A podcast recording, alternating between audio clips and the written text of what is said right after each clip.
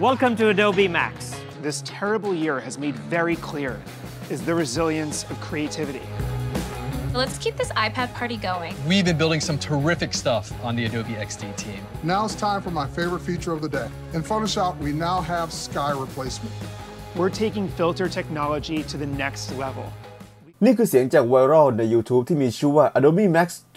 2020 Highlights Adobe Creative Cloud ที่ลงเมื่อวันที่ 24 ตุลาคมที่ผ่านมานี่เอง สดๆ ร้อนๆ กันเลยนะครับผม ซึ่งเป็นคลิปที่เปิดตัวและสรุปการอัปเดตใหม่ของ Creative Cloud ในงาน Adobe Max 2020 มีอะไรอัปเดตและน่าสนใจกันบ้าง เรามานับฟังกันได้เลย และนี่คือรายการใหม่ของเราครับผม กับรายการที่มีชื่อว่า Control C Live Report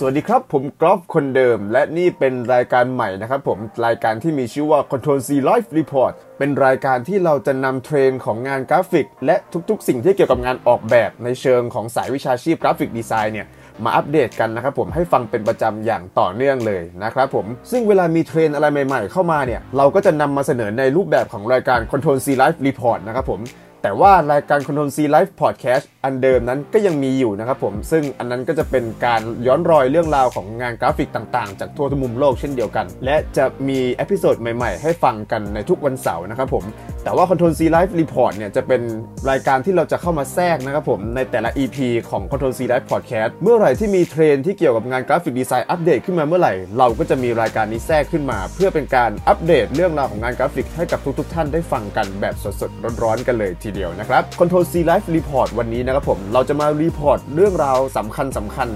ของงานเปิดตัว Adobe Max 2020 ที่ผ่านมานั่นเอง ซึ่งมีการอัปเดตทั้งตัว Adobe Photoshop Adobe Illustrator Adobe Lightroom และโปรแกรมอื่น ๆ อีกมากมาย โดยมีการอัปเดตอะไรกันบ้างนั้น เราจะมาเล่าให้ฟังไปพร้อม ๆ กันครับผม วันนี้มีข้อมูลจาก TechSource นะครับผมได้ออกมาสรุปเรื่องราวของการอัปเดต Adobe Max 2020 เมื่อไม่ถึง 1 อาทิตย์ที่ผ่านมานี่เอง ซึ่งมีการอัปเดตการใช้งานและฟีเจอร์ต่าง ๆ ของตัวโปรแกรมในบ้านของ Adobe อย่างมากมาย ส่วนใหญ่เป็นฟีเจอร์ที่ช่วยให้ชาวกราฟิกนั้นทำงานกันได้อย่างง่ายขึ้น Adobe Max 2020 Creativity for All โดย Scott Belsky ประธานเจ้าหน้าที่ฝ่ายผลิตภัณฑ์ และรองประธานบริหารฝ่าย Creative Cloud ของ Adobe ได้กล่าวว่า ในช่วงปีที่ผ่านมาเนี่ยมีปัญหาท้าทายเกิดขึ้นอย่างมากมาย เรารู้สึกภูมิใจที่ได้มีส่วนช่วยให้กับชุมชนร่วมมือกันสร้างสรรค์ผลงานครีเอทีฟอย่างต่อเนื่อง และตอกย้ำวิสัยทัศน์ของเราในการส่งเสริมความคิดสร้างสรรค์สำหรับทุกคน การสร้างผลงานที่เป็นรูปแบบรูปธรรม สื่อถึงแนวคิด บอกเล่าเรื่องราว และแสดงความรู้สึกและความคิดเห็น ให้กลายเป็นสิ่งสำคัญอย่างที่ไม่เคยมีมาก่อน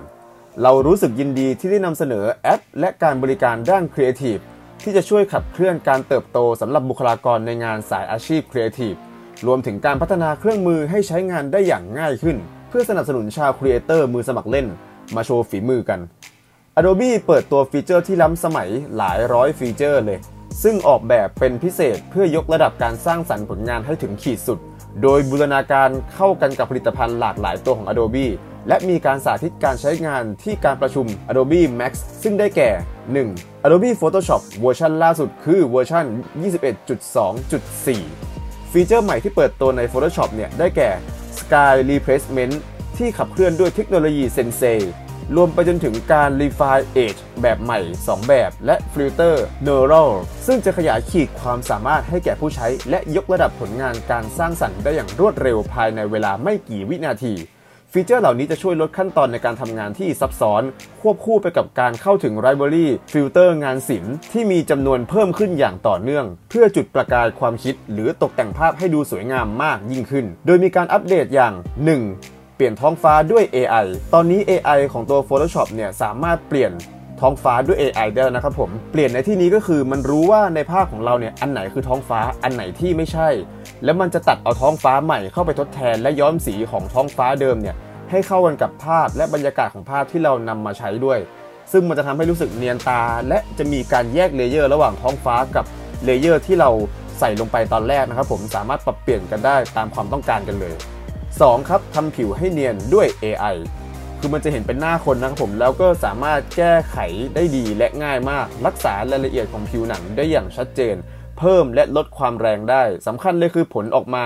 มันจะกลายเป็นเลเยอร์ใหม่นะครับผมซึ่งสามารถนำมาแก้ไขได้เพิ่มเติมอีกเช่นเดียวกันนะครับ 3. คือการแก้อารมณ์ของหน้าคนด้วย AI มันสามารถทำให้หน้าของคน ในรูปภาพนั้นยิ้มได้ ตาโตได้ หน้าเด็กขึ้น หันซ้ายและหันขวาได้นะครับผมซึ่ง สร้างความสนุกและประหลาดใจให้กับผู้ที่ใช้งาน Photoshop เป็นอย่างมากเลยนะครับ 4. แก้ภาพขาวดำให้กลายเป็นภาพสีด้วย AI คือมันจะอ่านภาพและจะพยายามทำความเข้าใจว่าวัตถุในภาพนั้นคืออะไร และควรมีสีอะไร เช่น ภาพวิวท้องฟ้ามันก็ควรจะมีสีฟ้า และมันจะทำให้สีฟ้านั้นเป็นสีฟ้าที่แบบแนบเนียนกันเลยทีเดียว แต่สำหรับวัตถุอื่นนั้นก็อาจจะยังไม่แม่นมากพอนะครับผมก็ต้องรอการอัปเดตอย่างต่อเนื่องของทาง Photoshop ต่อไปนะครับ 5. ครับ Quick Action เหมือนเป็นฟิลเตอร์อย่างง่ายไว้ไดคัตแต่ว่าก็ยังมีความละเอียดที่ไม่ไม่ละเอียดมากพอนะครับผมเราก็จะต้องมานั่งเก็บรายละเอียดกันเพิ่มเติมในภายหลัง หลังจากที่ใช้เจ้าตัวนี้นะครับ 7 ครับ มีแถบพิมพ์ค้นหาเมนูเพื่อค้นหาเครื่องมือได้อย่างง่ายขึ้น เพราะตอนนี้เครื่องมือมีมากมายเหลือเกินนะครับ 8 ครับ select and mark ซึ่งเป็นเครื่องมือที่เหมาะกับชาวไดคัตเป็นอย่างมากเลยนะครับผมโดยเฉพาะการไดคัตและใช้งานควบคู่ไปกับเส้นผมของคน ซึ่งมันจะสามารถแยกชั้นของเส้นผมได้ออกมาเป็นเส้นๆเลย แต่ถึงอย่างนั้นการใช้งานก็ยังมีขีดจำกัดอยู่บ้าง อาจจะต้องมีการแก้ไขหลังจากใช้ตัว select and mark ไปแล้วในช่วงข้างต้นนั่นเองนะครับ และยังมีอีกหลากหลายฟิลเตอร์เลยที่ทำให้การทำงานของเรานั้นง่ายขึ้นไปอีกสำหรับ Photoshop เวอร์ชันนี้ ขอขอบคุณการสรุปการใช้งานนี้จาก Facebook ของคุณจิตาลัตจินตศิริกุลด้วยนะครับผม เอาล่ะมาถึงฝั่ง AI หรือ Illustrator กันบ้าง Illustrator เนี่ยมีทั้ง Illustrator ที่อัปเดตบน iPad แล้วนะครับผม ซึ่ง Illustrator บน iPad เนี่ยเวอร์ชัน1.0 ได้นำเสนอทางเลือกใหม่ๆ มากมายในการแปรเปลี่ยนไอเดียการออกแบบให้กลายเป็นกราฟิกที่สวยงามและโดดเด่น ช่วยให้ผู้ใช้เข้าถึงชุดเครื่องมือหลักๆ และฟีเจอร์ต่างๆ โดยมีฟอนต์อักษรให้เลือกใช้มากถึง 18,000 แบบ และมีฟีเจอร์ใหม่ๆ อย่างเช่น Radial Grid และ Mirror Repeat ส่วนบนเดสก์ท็อปนั้นก็มีฟีเจอร์ใหม่ๆ เช่นเดียวกันนะครับผม อย่างเช่น Recolor Artwork ซึ่งจะช่วยให้ผู้ใช้สามารถเปลี่ยนธีมสีทั้งหมดได้อย่างง่ายดาย โดยคลิกเมาส์เพียงแค่ครั้งเดียว และเมื่อใช้แอป Illustrator บนเดสก์ท็อปและ iPad ผู้สร้างจะสามารถใช้งานระหว่างอุปกรณ์ได้อย่างราบรื่นมากยิ่งขึ้น รองรับการสร้างสรรค์กราฟิกที่หลากหลาย ตั้งแต่โลโก้ไปจนถึงภาพประกอบบนเสื้อยืดกันเลยทีเดียว ต่อมาคือ Lightroom ครับผม Advanced Color Grading ในกลุ่มผลิตภัณฑ์ Lightroom พร้อมความสามารถในการบันทึกไฟล์เวอร์ชันต่างๆ ขณะที่คุณแก้ไขภาพและปรับปรุงประสิทธิภาพใน Lightroom Classic ให้มีประสิทธิภาพมากยิ่งขึ้น ต่อมาคือ Premiere Pro การปรับปรุงประสิทธิภาพครั้งสำคัญของ Premiere Pro ในครั้งนี้นะครับผมพร้อมกับการพรีวิวฟีเจอร์รูปแบบใหม่ก็คือ Speech to Text ที่ขับเคลื่อนโดย Sensei ซึ่งสามารถถอดสคริปต์คำพูดจากวิดีโอ และสามารถสร้างคำบรรยายเอง และสร้างซับไตเติลได้เองแล้วนะครับผมสำหรับ Premiere Pro ในเวอร์ชันล่าสุดนี้ ต่อมาคือ After Effects ครับผม After Effects นี้ขับเคลื่อนด้วย Sensei เช่นเดียวกัน จะเลือกและตรวจสอบติดตามวัตถุแบบเฟรมต่อเฟรม แยกภาพบุคคลหรือวัตถุออกไปได้โดยอัตโนมัติ แม้กระทั่งในงานวิดีโอที่ซับซ้อนที่สุด นอกจากนั้นฟีเจอร์ใหม่ก็คือ 3D Design Space ใน After Effects ยังรองรับ 3D Gizmos พร้อมด้วยเครื่องมือกล้องที่ปรับปรุงได้อย่างดีมากยิ่งขึ้น และอื่นๆ อีกมากมาย เพื่อช่วยในงานออกแบบ 3D ให้ได้ดี และมีความรวดเร็วมากยิ่งขึ้นนั่นเองนะครับ